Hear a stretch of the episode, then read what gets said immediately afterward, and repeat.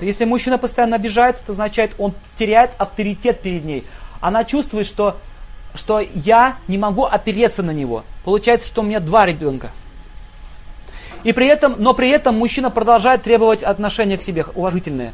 То есть уважение означает мужской принцип. Если она, он не чувствует уважения к себе, для него это ад.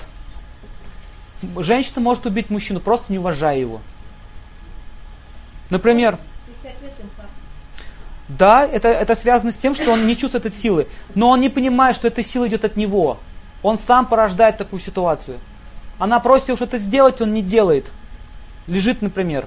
И она сама начинает делать. И чем больше она сама это будет делать, тем больше в ней, в ней будет расти мужских качеств. Отсюда нарушения гормональные наступают. Женщина начинает мутировать. И жен... А мужчина начинает болеть слабость наступает, половая слабость и так далее. Это связано вот с этими проблемами, то, что они не выполняют своих обязанностей.